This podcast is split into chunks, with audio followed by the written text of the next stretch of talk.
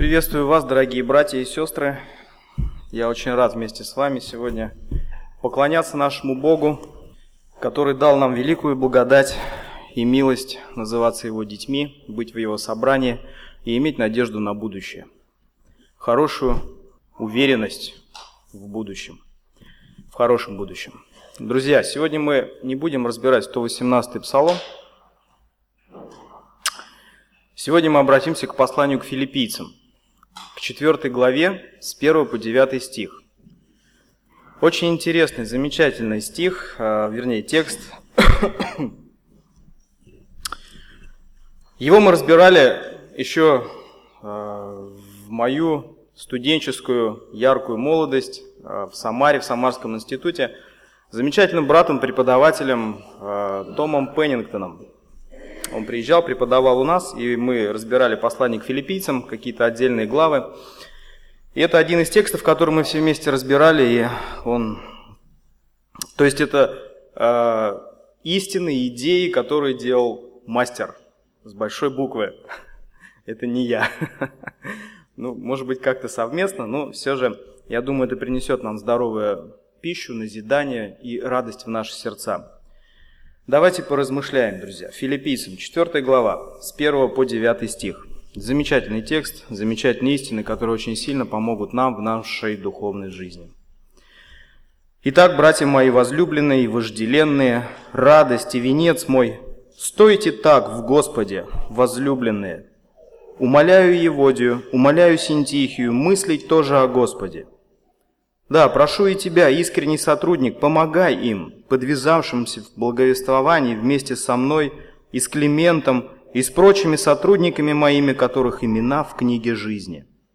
Радуйтесь всегда в Господе, и еще говорю, радуйтесь. Кротость ваша да будет известна всем людям, Господь близко. Не заботьтесь ни о чем, но всегда в молитве и прошении с благодарением открывайте свои желания перед Богом и мир Божий, который превыше всякого ума, соблюдет сердца ваши и помышления ваши во Христе Иисусе. Наконец, братья мои, что только истинно, что честно, что справедливо, что чисто, что любезно, что достославно, что только добродетели похвала, о том помышляйте. Чему вы научились, что приняли и слышали, и видели во мне, то исполняйте, и Бог мира будет с вами. Вот такой текст. И мы с вами будем говорить, друзья, э, о стойкости до конца. Мы будем говорить о стойкости. Мы будем говорить о духовной устойчивости, о духовном постоянстве, духовной стабильности. Назовите как хотите. Э, самое главное понять идею. Идею о том, что мы, как христиане, призваны духовно, быть духовно устойчивыми. Это очень важно. И если проследить динамику нашей духовной устойчивости, то мы увидим, что она характеризуется по большей части движением вверх, постоянным развитием. То есть это не какое-то стабильное состояние, которого христианин достиг и остановился на этом.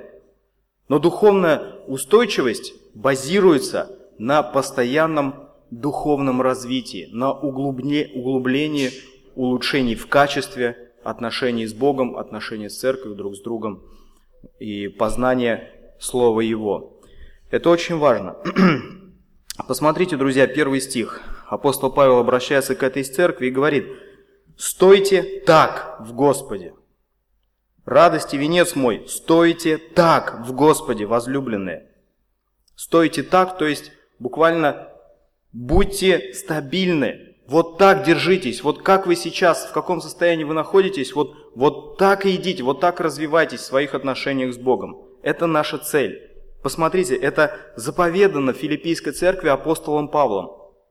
Вот так вот проводить жизнь на этой земле, вот таким образом. Каким образом, мы с вами поймем, а, прочитав эти идеи, эти истины. Он называет их венец и радость. Венец и радость. То есть, живя так, как мы сейчас прочитали. Они являлись радостью для служителя Божьего, его венцом, то есть его кульминацией и логическим завершением его трудов. Конечно, нельзя говорить о том, что Павел был бы плохим служителем, если бы церковь развалилась. да, какая-то поместная церковь развалилась, и это характеризовало бы Павла как негодного служителя. Конечно же нет. Служитель в первую очередь отличается своей верностью Богу э, преподавании слова, в личном благочестии. И, конечно, это не характеризует его как неудачника, но все же здесь он называет эту церковь своей радостью. Духовное состояние филиппийской церкви всегда очень радовало Павла. Там были проблемы, были некоторые сложности, но в сути своей, в общем состоянии церковь приносила апостолу Павлу радость. И он называл, не зря называет ее «венец мой», то есть кульминация моих трудов, моих усилий, которые я прикладывал в созидание этой церкви. Стойте так, вы идете хорошо. Здесь апостол Павел подобен тренеру, который бежит за спортсменом и кричит ты хорошо идешь, ты показываешь замечательное время, не останавливайся. Ты, ты очень хорошо бежишь, ты идешь на первое место. Вот, вот как ты сейчас бежишь, так и продолжай. В этом же темпе, в этом же ритме. Продолжай действовать так же. Итак, друзья, Бог хочет, чтобы каждый христианин был духовно устойчив. Каждый христианин был духовно устойчив. Как достичь духовной устойчивости? В этом тексте мы увидим шесть шагов, которые помогут нам стать духовно устойчивыми. Во-первых, шаг первый. Посмотрите второй и третий стих. Откройте ваши Библии. У кого их нет, вы можете их взять сзади на полочках. И посмотрите второй и третий стих. «Живите в гармонии с другими христианами». Это первый шаг для того, чтобы достичь духовной устойчивости. Живите в гармонии с другими христианами – были две сестры, две женщины, Еводия и Синтихия, которые имели какой-то личный конфликт. Скорее всего, это был какой-то личный конфликт. И апостол Павел призывает их э, мыслить тоже. Мыслить тоже. Буквально эту фразу можно перевести как «быть в гармонии». Быть в гармонии друг с другом. Духовное постоянство зависит от любви, мира и гармонии между верующими.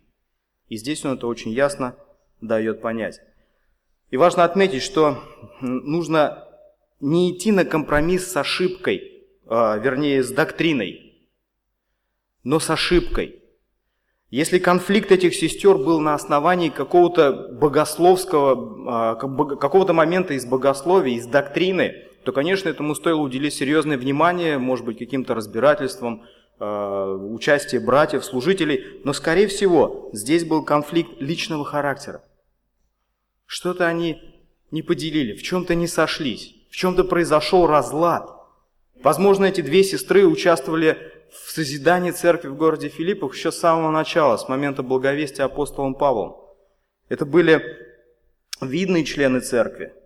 И, скорее всего, они возглавляли две противоборствующие группы в церковь, возникшие скорее всего, как я уже говорил, по причине какого-то личного конфликта.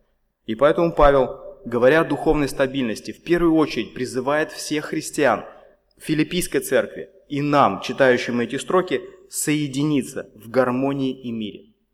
Я еще раз повторю, нельзя идти на компромисс с доктриной. Если есть какие-то непонимания в отношении учения, богословия, и даже не просто непонимание, а твердая позиция неправильная – в отношении Господа, в отношении понимания благодати, спасения, святости и всех ключевых вопросов христианской жизни, то, конечно, здесь мы не можем э, с чем-то смириться, это покрыть и как-то, что называется, спустить на тормозах. Нет, это нужно выяснять, об этом нужно говорить, и нужно приходить к единству на основании Священного Писания. Но есть какие-то моменты скользкие, серые, которые касаются лично наших амбиций, которые касаются нашего характера, и которые обязаны, должны быть сглажены любовью и гармонией между нами. Понимаете? Это первый шаг к тому, чтобы быть духовно устойчивым. Не будет никакой духовной устойчивости и постоянства, если у нас в сердце есть неприязнь, злость или ненависть к брату или сестре. Никогда не будет духовной стабильности. Начнется духовная деградация. Бог не, никогда э, не пробьет это сердце, которое исполнено э, злобой по отношению к брату и сестре. Разделения начинаются в формировании групп по убеждениям. Мы не можем этого допустить. Поэтому мы все приходим в единство на основании Священного Писания и о доктринах, и приходим в единство в личностных отношениях. Мы постоянно об этом говорим, и с кафедры, и на группах, и в личных беседах говорится о том, чтобы мы приобретали друг друга, покрывали, прощали ошибки, даже если они существуют, если это какие-то второстепенные моменты, второстепенные вещи и не касаются ключевых вопросов нашего, нашей веры, это должно быть покрыто любовью. Наши сердца всегда должны быть больше готовы покрыть, простить, замять это дело, нежели раздуть конфликт, разнести эту молву и усугубить положение. Бог против этого. Поэтому через апостола Павла. И посмотрите, он увещевает этих сестер быть в гармонии. Посмотрите, как он это делает. Он не приказывает им в каком-то категоричном тоне, он не выказывает свое пренебрежение им. Да как вы смеете, да я тут столько трудился, а вы тут мое дело разрушаете сейчас, то, что я насаждал. Вы своими несчастными амбициями тут все мне портите. Умоляю, говорит апостол Павел. Служитель Божий, великий апостол, умоляет этих двух сестер в поместной церкви примириться между собой, чтобы явить Божью славу и красоту. Это первый шаг к духовной стабильности, к духовной устойчивости. Если этого не сделать, постоянно будут гложить сердце какие-то сомнения, переживания, обиды, разногласия. О какой духовной стабильности можно здесь говорить, если нет мира в наших сердцах по отношению к братьям и сестер? Разногласия не должны служить причиной разделений. Не должны. Это не наша прерогатива. Нас Бог соединяет в церковь. И поэтому наши личные конфликты, мы должны бодрствовать, чтобы нашу неприязнь кому-то подавлять и покрывать любовью. Бог хочет, чтобы его церковь была едина. Каким образом нужно решить разногласия? На личном уровне. На личном уровне. Третий стих, посмотрите. Да, прошу и тебя, искренний сотрудник, помогаем подвязавшимся в благовествовании вместе со мной, с Климентом и с прочими сотрудниками моими, имена которых в книге жизни. Помогай им. Мы зависимы, зависимы друг от друга. Мы зависимы в том, чтобы а, кто-то помог нам увидеть себя со стороны, свое поведение, наполненность нашего сердца в данный момент. И помог нам выйти из этой ситуации, преодолеть э, вот этот барьер и прийти в состояние гармонии, мира и любви с братьями и сестрами. Мы все призваны назидать друг друга, помогать друг другу в духовном росте и в достижении духовной стабильности. Помогаем, искренний сотрудник. Здесь не указано имя этого человека, но вот это слово «сотрудник» Джон МакАртур объясняет в своих комментариях э, к этому тексту, объясняет, что это слово указывало на двух валов в одной упряжке, везущих общий груз. Сотрудник – это равный участник в каком-то деле, в данном случае в духовном. Возможно, что этот человек рассматривался как э, пресвитер церкви. Один из пресвитеров, один из служителей церкви. Греческое слово «сизигос», переведенное как сотрудник, как имя собственное. То есть, возможно, это был какой-то пресвитер, пастор этой церкви, и он должен был помочь этим сестрам решить конфликт на личном уровне, не переходя какие-то в какие-то более масштабные формы. Итак, друзья, посмотрите еще на такой момент в увещании апостола Павла. Он отмечает, подчеркивает, помогай им, помогай им, подвязавшимся в благовествовании, с прочими сотрудниками, которых имена в книге жизни. Мы часто забываем, э, храня неприязнь к нашим братьям и сестрам, мы часто забываем – что их имена, так же как и наши, вписаны в книгу жизни. Не только наше имя, братья и сестры, но и их тоже. Стоит им отдать больше внимания, больше любви, больше заботы, чем, возможно, кому-то, кому мы отдаем все это на стороне. Мы не можем жить для других людей, а достигать, а, а, иметь расположение в обществе неверующих людей, иметь, чтобы сохранить там авторитет, чтобы сохранить какую-то значимость в их глазах. Нужно постараться сделать это для своего брата или сестры. Нравится он вам или нет? Бог вписал его имя в книгу жизни. Кто мы такие, чтобы пренебрегать этим человеком и разрушать гармонию в отношениях в церкви? Стремитесь жить в согласии для того, чтобы быть духовно стабильными, духовно устойчивыми. Самые хорошие, добрые, крепкие отношения с Богом имеют в своем основании этот шаг.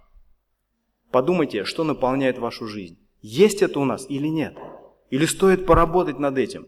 Возможно, что все наши, э, большая часть наших переживаний, сомнений, беспокойств как раз из-за того, что у нас нет этого момента в нашей жизни. Не можем покрыть, не можем спустить на тормозах, покрыть любовью кому-то. Больше готовы выяснить отношения, задавить, навязать свою правоту, нежели приобрести, нежели полюбить. Это первый шаг, который поможет нам быть, стать духовно устойчивым. Живите в гармонии с другими христианами. Второй шаг. Посмотрите, тоже немаловажный. Посмотрите четвертый стих этого текста. «Радуйтесь всегда в Господе, и еще говорю, радуйтесь». Знаменитая фраза. Знаменитая фраза. И в нашем контексте это будет означать с радостью принимать жизненные обстоятельства.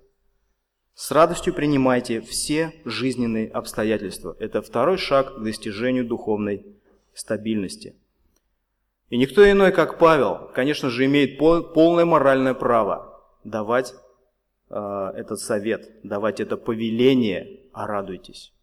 Радуйтесь всегда в Господе. И еще говорю, радуйтесь. 2 Коринфянам, 11 глава.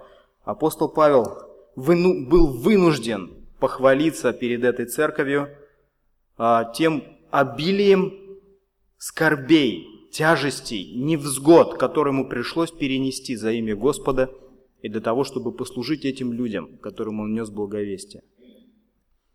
И он там приводит подробный список всех несчастий, болезней, унижений, отвержений, скорби, которые ему пришлось пережить. И апостол Павел сохранил радость. И не просто сохранил, но во всех этих скорбных обстоятельствах он ее приумножил – те обстоятельства, которые, казалось бы, должны были лишить его радости и навсегда от, а, отстранить от дела служения, да гори оно все синим пламенем. Нет, именно этот человек, а, эти страдания усовершили его радость, настоящую радость, которая не зависела ни от каких жизненных обстоятельств. В послании к римлянам мы читаем, что у нас есть все основания для радости. Наши грехи прощены, мы установлены, мы имеем вечность радости – и некоторые, здесь важно это отметить, очень часто путают счастье с радостью. Счастье и радость – разные вещи. Да, да, возможно, апостол Павел не мог себя чувствовать счастливым, когда его избивали, унижали, отвергали его и его весть, и не давали ему э, простора в служении, всячески э, пытались погасить его пыл. Он был, конечно же, несчастлив. И, наверное, нужно быть мазохистом для того, чтобы испытывать счастье в каких-то подобных ситуациях. Но счастье зависит от обстоятельств, как это не прискорбно признавать, но радость нет.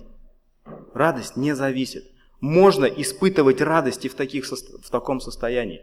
Вспомните хотя бы его пример, когда они э, с силой со своим помощником и служителем пели в той же самой филиппийской темнице, закованные в колоды, избитые, казалось бы, опустошенные, но они прославляли Бога в этих скорбных обстоятельствах. Они были счастливы? Вряд ли. Но были ли они радостны? Да, несомненно. И мы видим, э, читая этот текст, какой ответ от Бога пришел этим людям, какие могущественные события последовали вслед за их песней. Песней, которая лилась из радостного сердца. Кто может дать такую радость в наши сердца? Можем ли мы ее сами выработать в себе, научиться принимать эти обстоятельства с великой радостью? Скорее всего, нет. Правда? Почему? Потому что подобная радость – это плод Галатам 5 глава – это плод присутствия в нас Святого Духа. Мы умеем радоваться в тех обстоятельствах, в которых другим людям, казалось бы, смерть.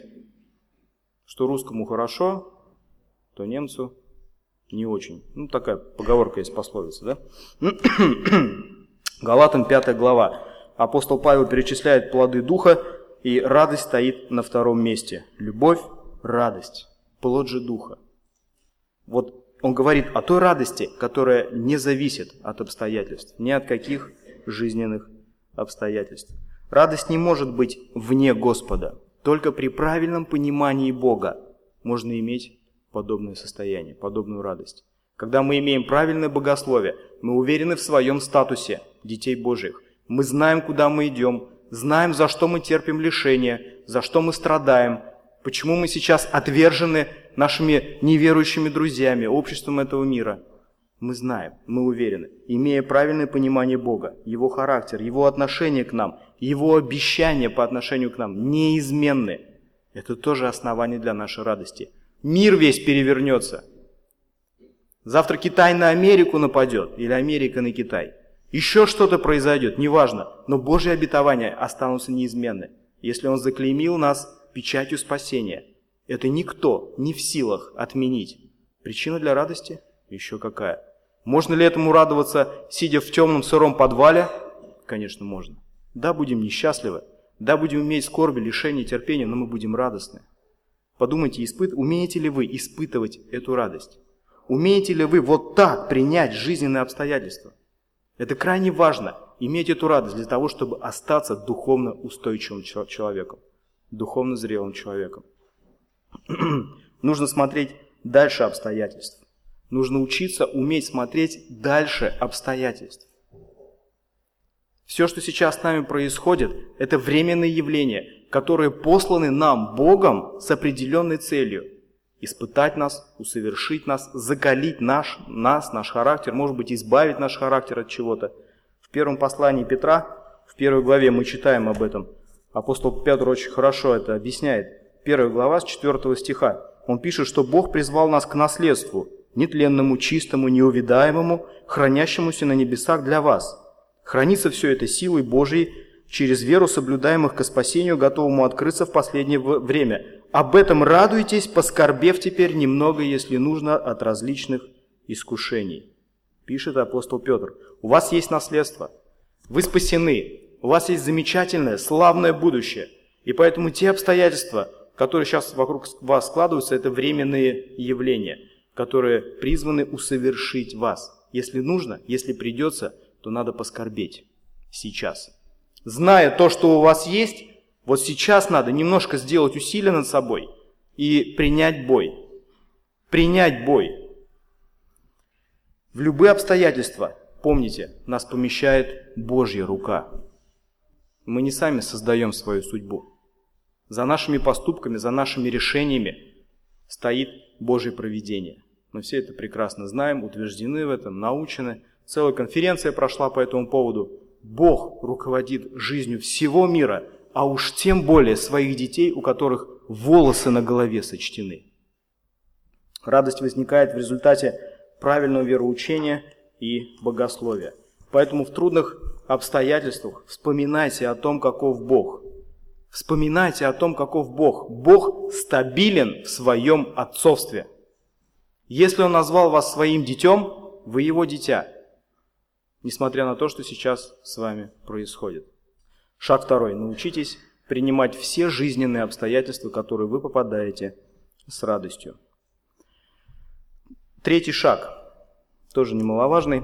Стремитесь прославиться кротостью. Стремитесь прославиться кротостью. Пятый стих. Посмотрите внимательно. Кротость ваша да будет известна всем людям. Господь близко.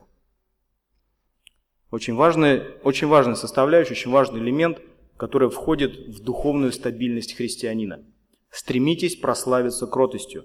Чем мы хотим порой прославиться, друзья? Ну, я не буду, я обобщу. Я не говорю, что вы в этом замечены, да, ну, очень часто бывает так, что люди прослав... хотят прославиться в разных факторах, в разных факторах.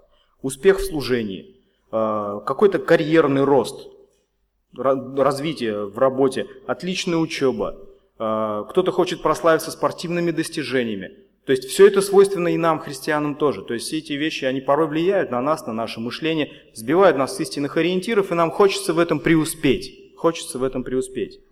Но Павел указывает на кротость. Павел указывает здесь, и посмотрите, он указывает на это в контексте духовной стабильности, а, зрелости, духовной зрелости христианина – Стремитесь прославиться кротостью. Он отодвигает в сторону все остальное. Все то, что мы могли бы перечислить как добродетели, подумайте, подумайте, о, э, о чем, в чем вы хотите прославиться, в чем хотите преуспеть. Павел отодвигает это в сторону и предлагает кротость. Он предлагает кротость. Мудрость Бога учит нас быть кроткими. Божья мудрость учит нас быть кроткими. Если даже обратиться к посланию Иакова, э, знаменитый текст послания Иакова, третья глава, где он дает характеристику небесной мудрости, чистой мудрости. Он говорит, 3 глава, 13 стих, «Мудр ли и разумен кто из вас? Докажи это». Как? Как доказать мудрость и разумность христианина? Докажи это на деле, добрым поведением, с мудрой кротостью. С мудрой кротостью. Очень важная отличительная черта зрелого христианина, исполненного мудростью и разумом, не успехом в служении, не карьерным ростом, не отличной учебой, не какими-то спортивными достижениями. Мудрая кротость. И Павел говорит здесь об этом же. Он вторит Иакову. Что такое кротость? Кротость – это великодушное отношение к другим людям. Великодушное отношение к другим людям. Вот что превозносит христианина. Вот какой добродетель, какое качество апостол Павел превозносит в христианине и преподает его как элемент духовной стабильности. Без этого духовное постоянство, духовная стабильность невозможна. Великодушное отношение к другим людям, уважение к правам других людей. Не требовать всего, на что вы имеете право, полное право. Это кротость, это умение сдержать себя, свою силу, свои эмоции, свой гнев, неприязнь, еще что-то. Это все э, характеризуется словом кротость. Лучший пример для этого кто? Конечно же, наш Господь, Иисус Христос. Вот кто, как не Он, был кроток? Он, обладающий самым великим могуществом, которое можно только себе представить. Здесь же в этом послании описано. Принял образ раба. Он не требовал поклонения, уважения, признания. Он шел, проповедовал истину и отдавал себя людям. За время его служения, наверное, каждый израильтянин получил все, что хотел. Здоровье, услышал истину, получил мир в сердце. Он весь, всего себя отдал людям, отдал этому народу. Он был кроток. Он сдерживал свою силу, гнев, праведное негодование, может быть, праведную ярость, хотя бы вспомнить тот момент, где он осадил Иакова и Иоанна и говорит, разве вы не знаете, какого духа вы? Вы должны быть кроткими. Та история показывает, когда они хотели не извести огонь населения, которое отказалось их принять. Христос говорит, вы должны быть кроткими, вы должны удержать это. Вы должны быть любовны к людям, а не желать их погибели и восстановить справедливость, добиться справедливости – добиться отстаивания своих прав, отстоять свои права, отстоять свое признание. Он говорит, вы должны быть кроткими. Вы должны быть кроткими. Кротость – это забота о других, не о себе. Стремитесь прославиться кротостью, предлагает апостол Павел. И обратите внимание на причину, на причину, почему мы должны стремиться к, это, к этому состоянию. Почему мы должны отложить в сторону все остальное, что, казалось бы, тоже не менее важно? Господь близко. Господь близко. Не нужно отстаивать свои права. Господь защитит. Придет момент, когда Он выведет на свет вашу силу, вашу правду, вашу правоту. Он выведет это на свет и покажет всем. Бог будет на вашей стороне. Будьте кроткими, потому что Господь близко. Он или защитит, или посрамит. Он выведет или на свет, или вашу правду, или наоборот, вашу неправедность. Друзья, Господь близко. Что Он в вашей ситуации выведет на свет? Чьи права вы отстаиваете? Вашего брата, сестры? Покрываете ли вы его любовью, заботитесь о нем или вы, или вы заботитесь об утверждении своего авторитета в церкви? Или в обществе, где-то в другом месте? Кротость, она, она везде одинаковая, и в собрании, и там, в миру. Она везде одинакова. Бог выведет на свет правду. Поэтому апостол Павел предлагает филиппийской церкви стремиться прославиться кротостью. Оставить пока все остальные привилегии, добродетели, приоритеты и сконцентрироваться на этом. Научиться отвергнуть себя ради других. Смирить свои запросы, силы, амбиции и сосредоточиться на других людях. Следующий шаг, важный шаг духовной стабильности. Четвертый шаг – все несите Богу. Все несите Богу, предлагает апостол Павел. Посмотрите, 6-7 стихи. Знаменитые стихи, часто к ним обращаемся, и давайте рассмотрим их еще раз. «Не заботьтесь ни о чем, но всегда в молитве, прошении, с благодарением открывайте свои желания перед Богом.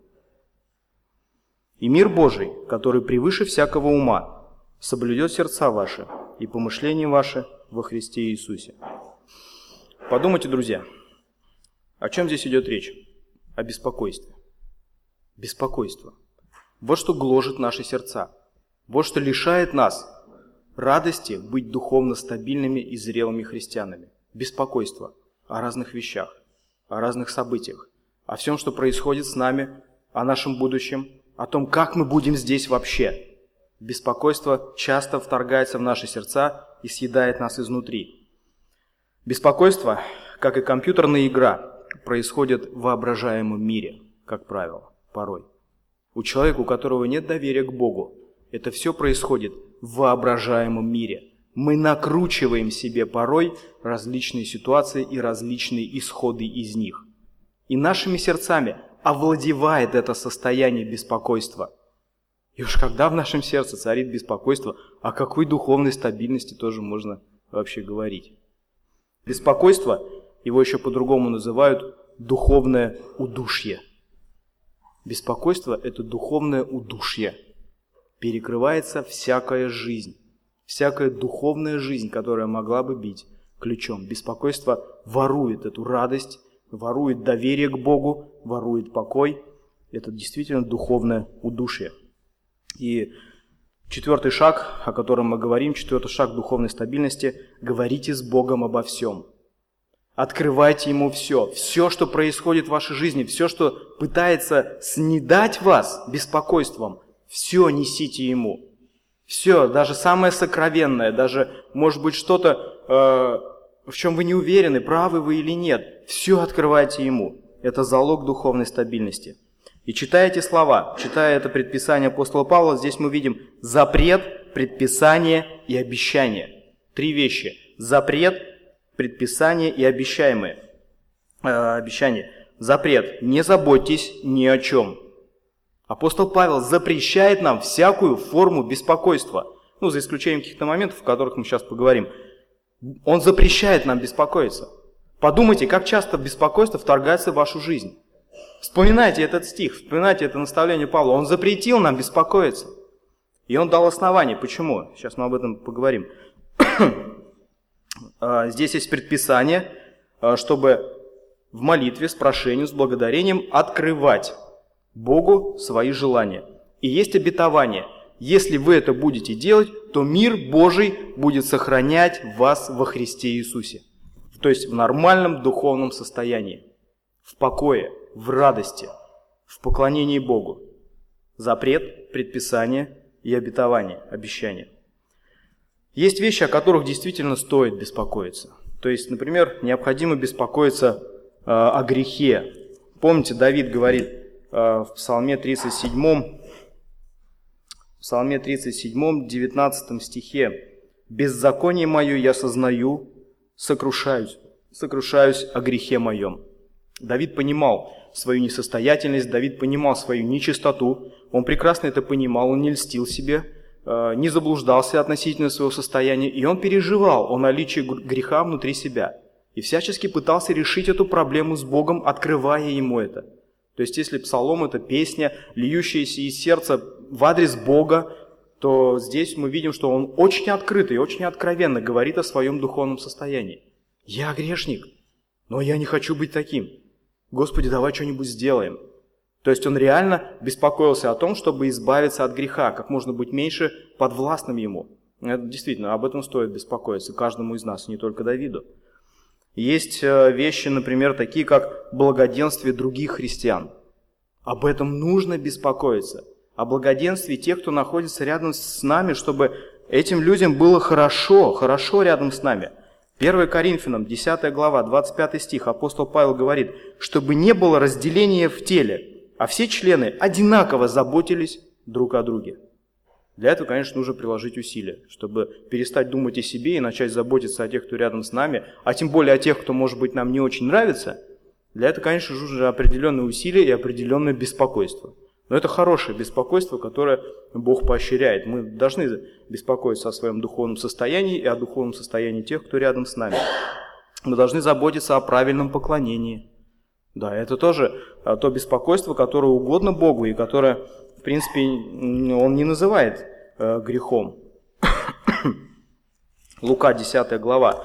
Вспомните, знаменитая история Марфа и Марии, поклонение Марфы и поклонение Марии, когда эти сестры принимали в дом Господа поведение одной и поведение другой, поклонение одной и поклонение другой. Одна бросилась, начала что-то готовить, стол, фаршировки, закуски, поразить Господа и всех гостей, собравшихся явствами какими-то, гостеприимством вот этим.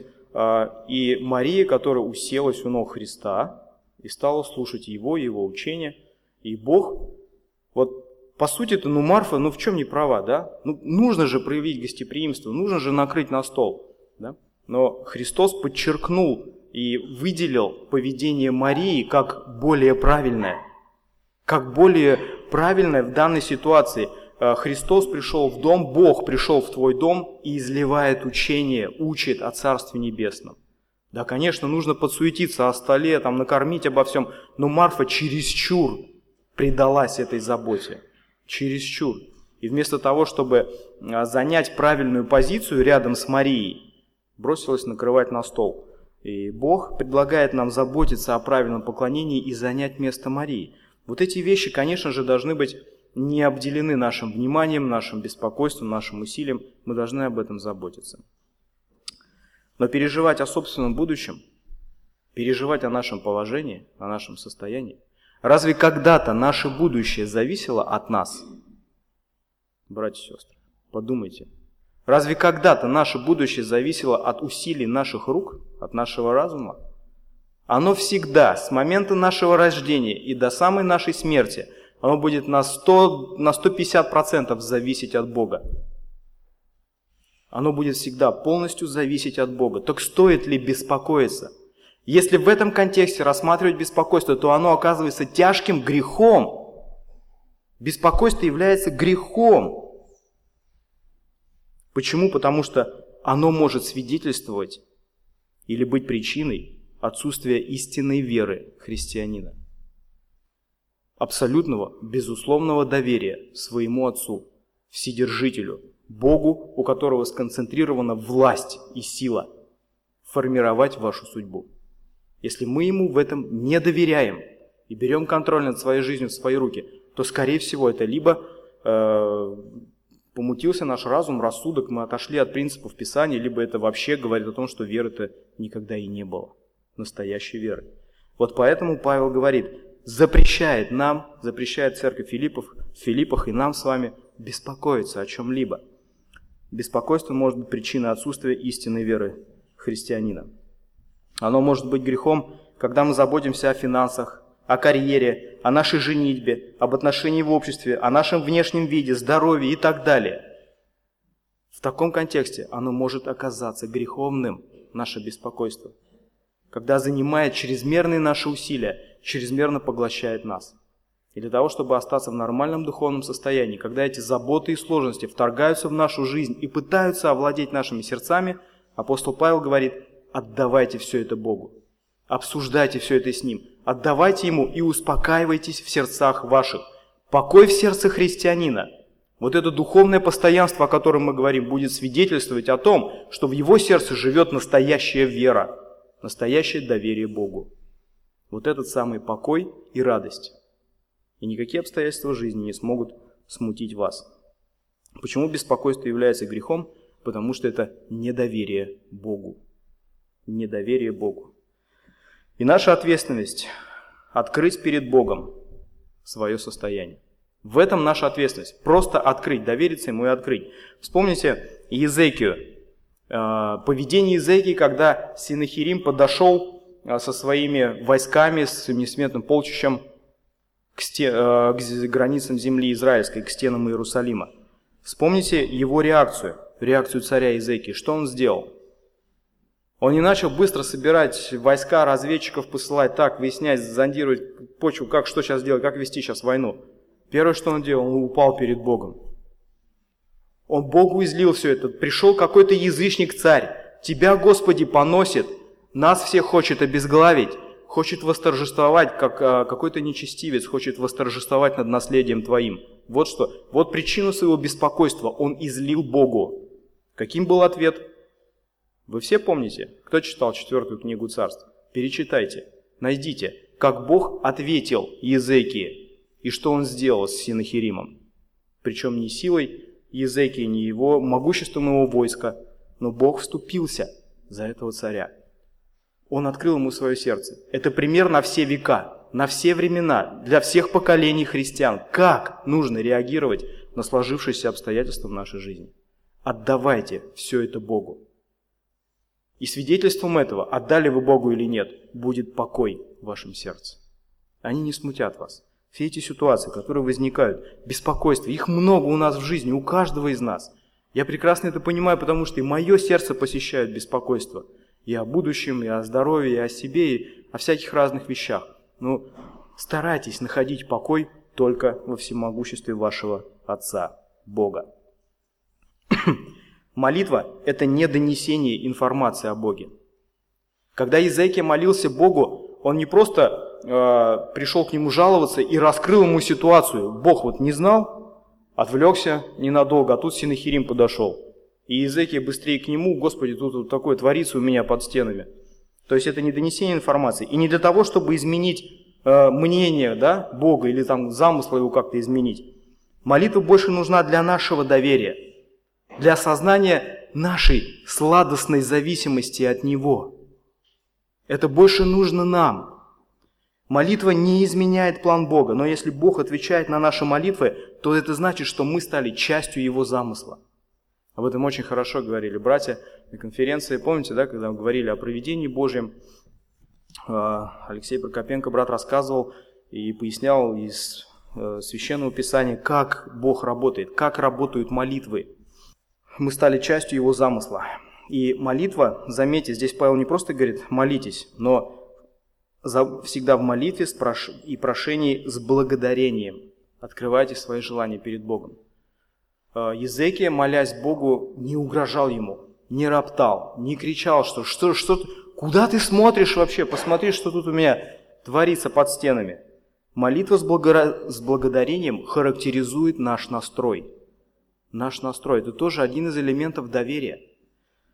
Уверенность в благости Бога – основание для нашей благодарности – если мы уверены в доброте своего Отца, то это будет основанием для благодарственной молитвы, а не для крика ропота.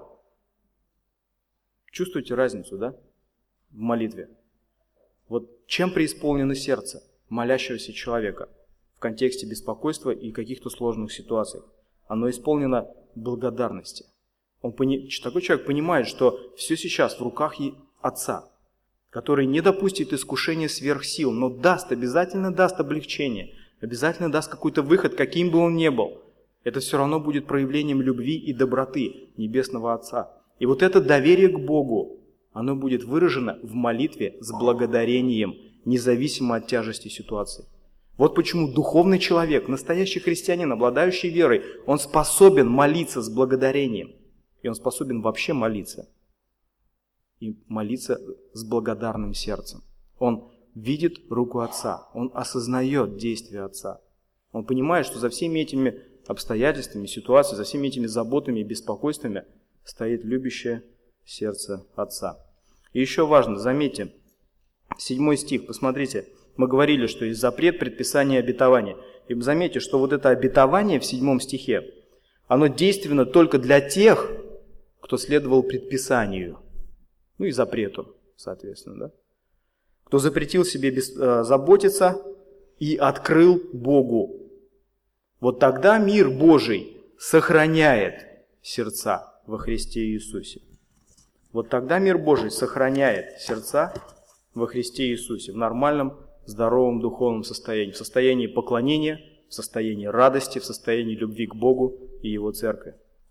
Соблюдает, то есть охраняет, это военный термин, соблюдает, то есть охраняет, подобно тому, как отряд солдат охраняет вас. Хороших бойцов, гренадеров, гвардейцев охраняет вас, чтобы никакая зараза вас не коснулась. Мир Божий сохраняет вас. И еще заметьте, для себя подчеркните одну фразу, который превыше всякого ума. Мир Божий, который превыше всякого ума. Состояние непонятное для других людей. Абсолютно непонятное. Вроде бы все плохо в жизни, все непросто, тяжело как-то у него все складывается, а он спокоен и доброжелателен. Это ненормально. И люди неверующие этого не понимают. Как вы расслабляетесь? Как вы живете?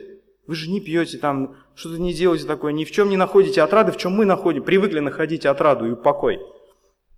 Превыше всякого ума. То есть людям неверующим, которые не обладают вот этим целительным прикосновением Святого Духа, к нашему сердцу, они это никогда не поймут.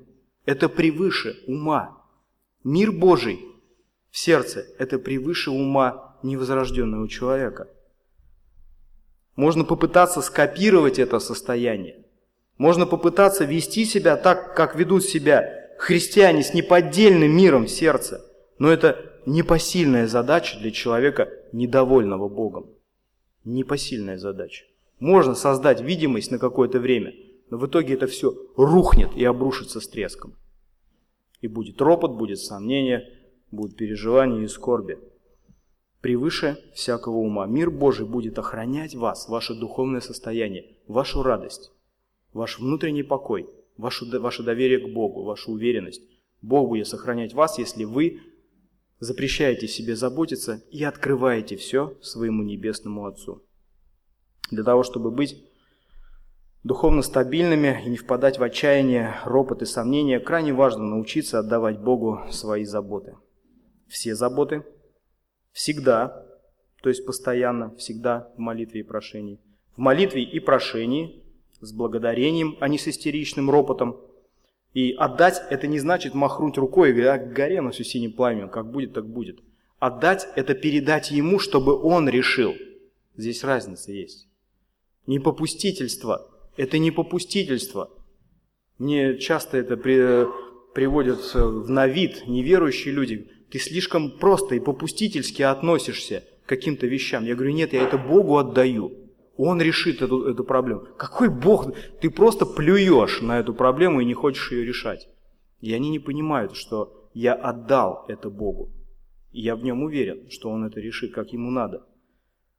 И если все это будет, все заботы всегда, в молитве и прошении, с благодарением, то Бог сохранит ваши сердца в здоровом духовном состоянии, в небесных ценностях во Христе Иисусе. И в ваших сердцах будет царить мир Божий, который превыше всякого ума и недоступен для понимания другим людям. Все свои желания, все свои заботы, какими бы они ни были, научитесь отдавать на рассмотрение Богу и обсуждать с Ним. Пятый шаг. На нем мы не будем останавливаться подробно, я его озвучу он, в принципе, очень даже очевиден. Для того, чтобы быть духовно зрелым и духовно устойчивым человеком, избирайте помышлять о правильном. Подумайте и отследите, чем наполнены ваши сердца. Беспокойством, заботами, чем-то мирским, мирскими ценностями, мирскими удовольствиями, а, развлечениями, их заботами, или же теми вещами, которые перечислены здесь, наполнены ваше сердце. Вот в контексте духовной стабильности нужно помышлять вот об этих вещах, о которых говорит здесь апостол Павел. Следить за тем, чем наполнен ваш разум и сердце. Истина. Истинный, правдивый, верный, справедливый, искренний. Первое. Честно, то есть почитаемый, достойный уважения, серьезный. Какие-то вещи, которые серьезные, не легкомысленные, серьезные, почитаемые, достойные уважения. Справедливостью – Э, что только справедливо. Это значит быть правильным, истинным, справедливым, честным, чтущим законы, живущим по законам, по правилам, не погрешающий против законов, не, э, ц, не погрешающий против законов, против правил. Чисто, то есть непорочный, невинный, чистый, целомудренный. Все, что связано с целомудрием и с чистотой во всех ее сферах, во всех проявлениях Любезно, то есть приятный, любимый всеми, любимый сердцу, любезный сердцам нашим. Достославно – это значит достойный хвалы, хвалебный, достойный похвали, э, достойный похвали, похвалы. Добродетель – это нравственное совершенство, превосходные качества, добродетель, благородство. Э, похвала – это восхваление, одобрение, поощрение. Вот подумайте, все эти слова несут только позитивную нагрузку. Чисто, истинно, праведно. То, что достойно похвалы, то, что целомудренно, вот это должно наполнять ваши сердца, ваши помышления. Об этом нужно помышлять, об этом нужно пребывать, об этом нужно заботиться для того, чтобы быть духовно устойчивыми. Конечно, как можем быть духовно устойчивыми, когда вас наполняют э, мирские фильмы, какие-то заботы, не связанные абсолютно никак с Царством Небесным, когда вы, вам хочется больше денег, когда вам хочется чего-то, чего требуют ваши невозрожденные, э, вернее, извиняюсь, не невозрожденные сердца, а э, греховные сердца, которые, к несчастью, еще обременяют нас и влекут нас назад к миру. Конечно, о какой же зрелости и стабильности можно говорить? Но если этим наполнено сердце, если мы бодрствуем и избегаем всего нечистого ради этого, о чем мы сейчас прочитаем, прочитали, то это будет, конечно же, хорошо. Первый псалом замечательную картину нам рисует, в чем должна быть воля человека, его разум, его воля, его время. В чем? В законе Господа. В законе Господа во всем, что угодно Богу, в Его воле Он должен пребывать. Если наш разум, разум, наше сердце, наше время отданы Богу, отданы вот этим добродетелям, этим вещам, о которых мы сейчас прочитали, то, конечно, вы будете духовно зрелыми людьми. И шестой, последний шаг. Живите дисциплинированной жизнью христианина. Прочитаем давайте последний стих, девятый. «Чему вы научились, что приняли и слышали и видели во мне, то исполняйте. И Бог мира будет с вами. Живите дисциплинированной жизнью христианина. Постарайтесь исполнять то, что вы знаете, то, чему Бог вас уже научил. Дисциплинируйте себя в том, чтобы это исполнять в вашей практической жизни. Чтобы все, что входит в ваши сердца с кафедры, в малых группах, в личном общении, в личном познании слова, в изучении Библии, чтобы это не оставалось на уровне теоретических знаний. Практикуйте это, живите это, исполняйте это. И вы будете духовно устойчивы. Вас очень сложно будет поколебать чем-либо. Выше он говорит, как можно достичь этих стандартов. Здесь мы видим личное ученичество, то, чему вы научились, личный образец, то, что вы приняли, что слышали, личный пример, исполняйте, сами будьте примером и образцом. Ничто не может быть опаснее, чем безрассудное знание слова. Безрассудное, беспрактичное применение слова. Ничего не может быть опаснее на самом деле. В конечном итоге это окажется самой страшной опасностью. А, наше поведение показывает нашу веру или ее отсутствие. Вспомните Матфея, 7 глава, 21-27 стихи. Суд, обвинение Бога и поощрение его одних, одной категории людей и претензии к другой категории людей. Единственное различие, друзья, подумайте вот о чем. Единственное различие между этими людьми, который осужден и который поощрен, в чем заключалось? Что один, зная слово, исполнял его, а другой человек, зная слово, не исполнял. Не исполнял. Сущность христианской жизни не в каких-то мистических переживаниях, а в послушании Богу конечном итоге это определяет нас как христиан, как действительно людей, которые принадлежат Богу. Послушны мы ему или нет? Живем мы так, как хочет Он, или так, как хотим мы? И живем по желаниям наших сердец, или по желанию Его сердца? Не нужно ожидать подходящих моментов каких-то для исполнения слова, как учит нас Иаков в 4 главе, в 17 стихе. Просто начните исполнять то, что вы знаете. То, что вы знаете и Бог будет с вами для того, чтобы благословлять вас. Вот шесть шагов. Шесть шагов духовной стабильности, духовного постоянства. И шаг за шагом, практикуя это в своей жизни, а, вы, добиваясь успеха в этом, как магнит будете притягивать к себе души.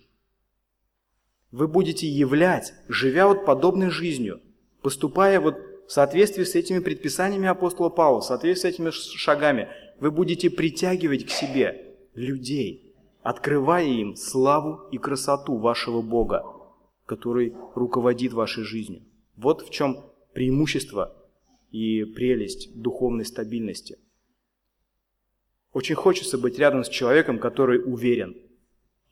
Уверенность льется из его действий, из его решений, из его поступков, из его характера.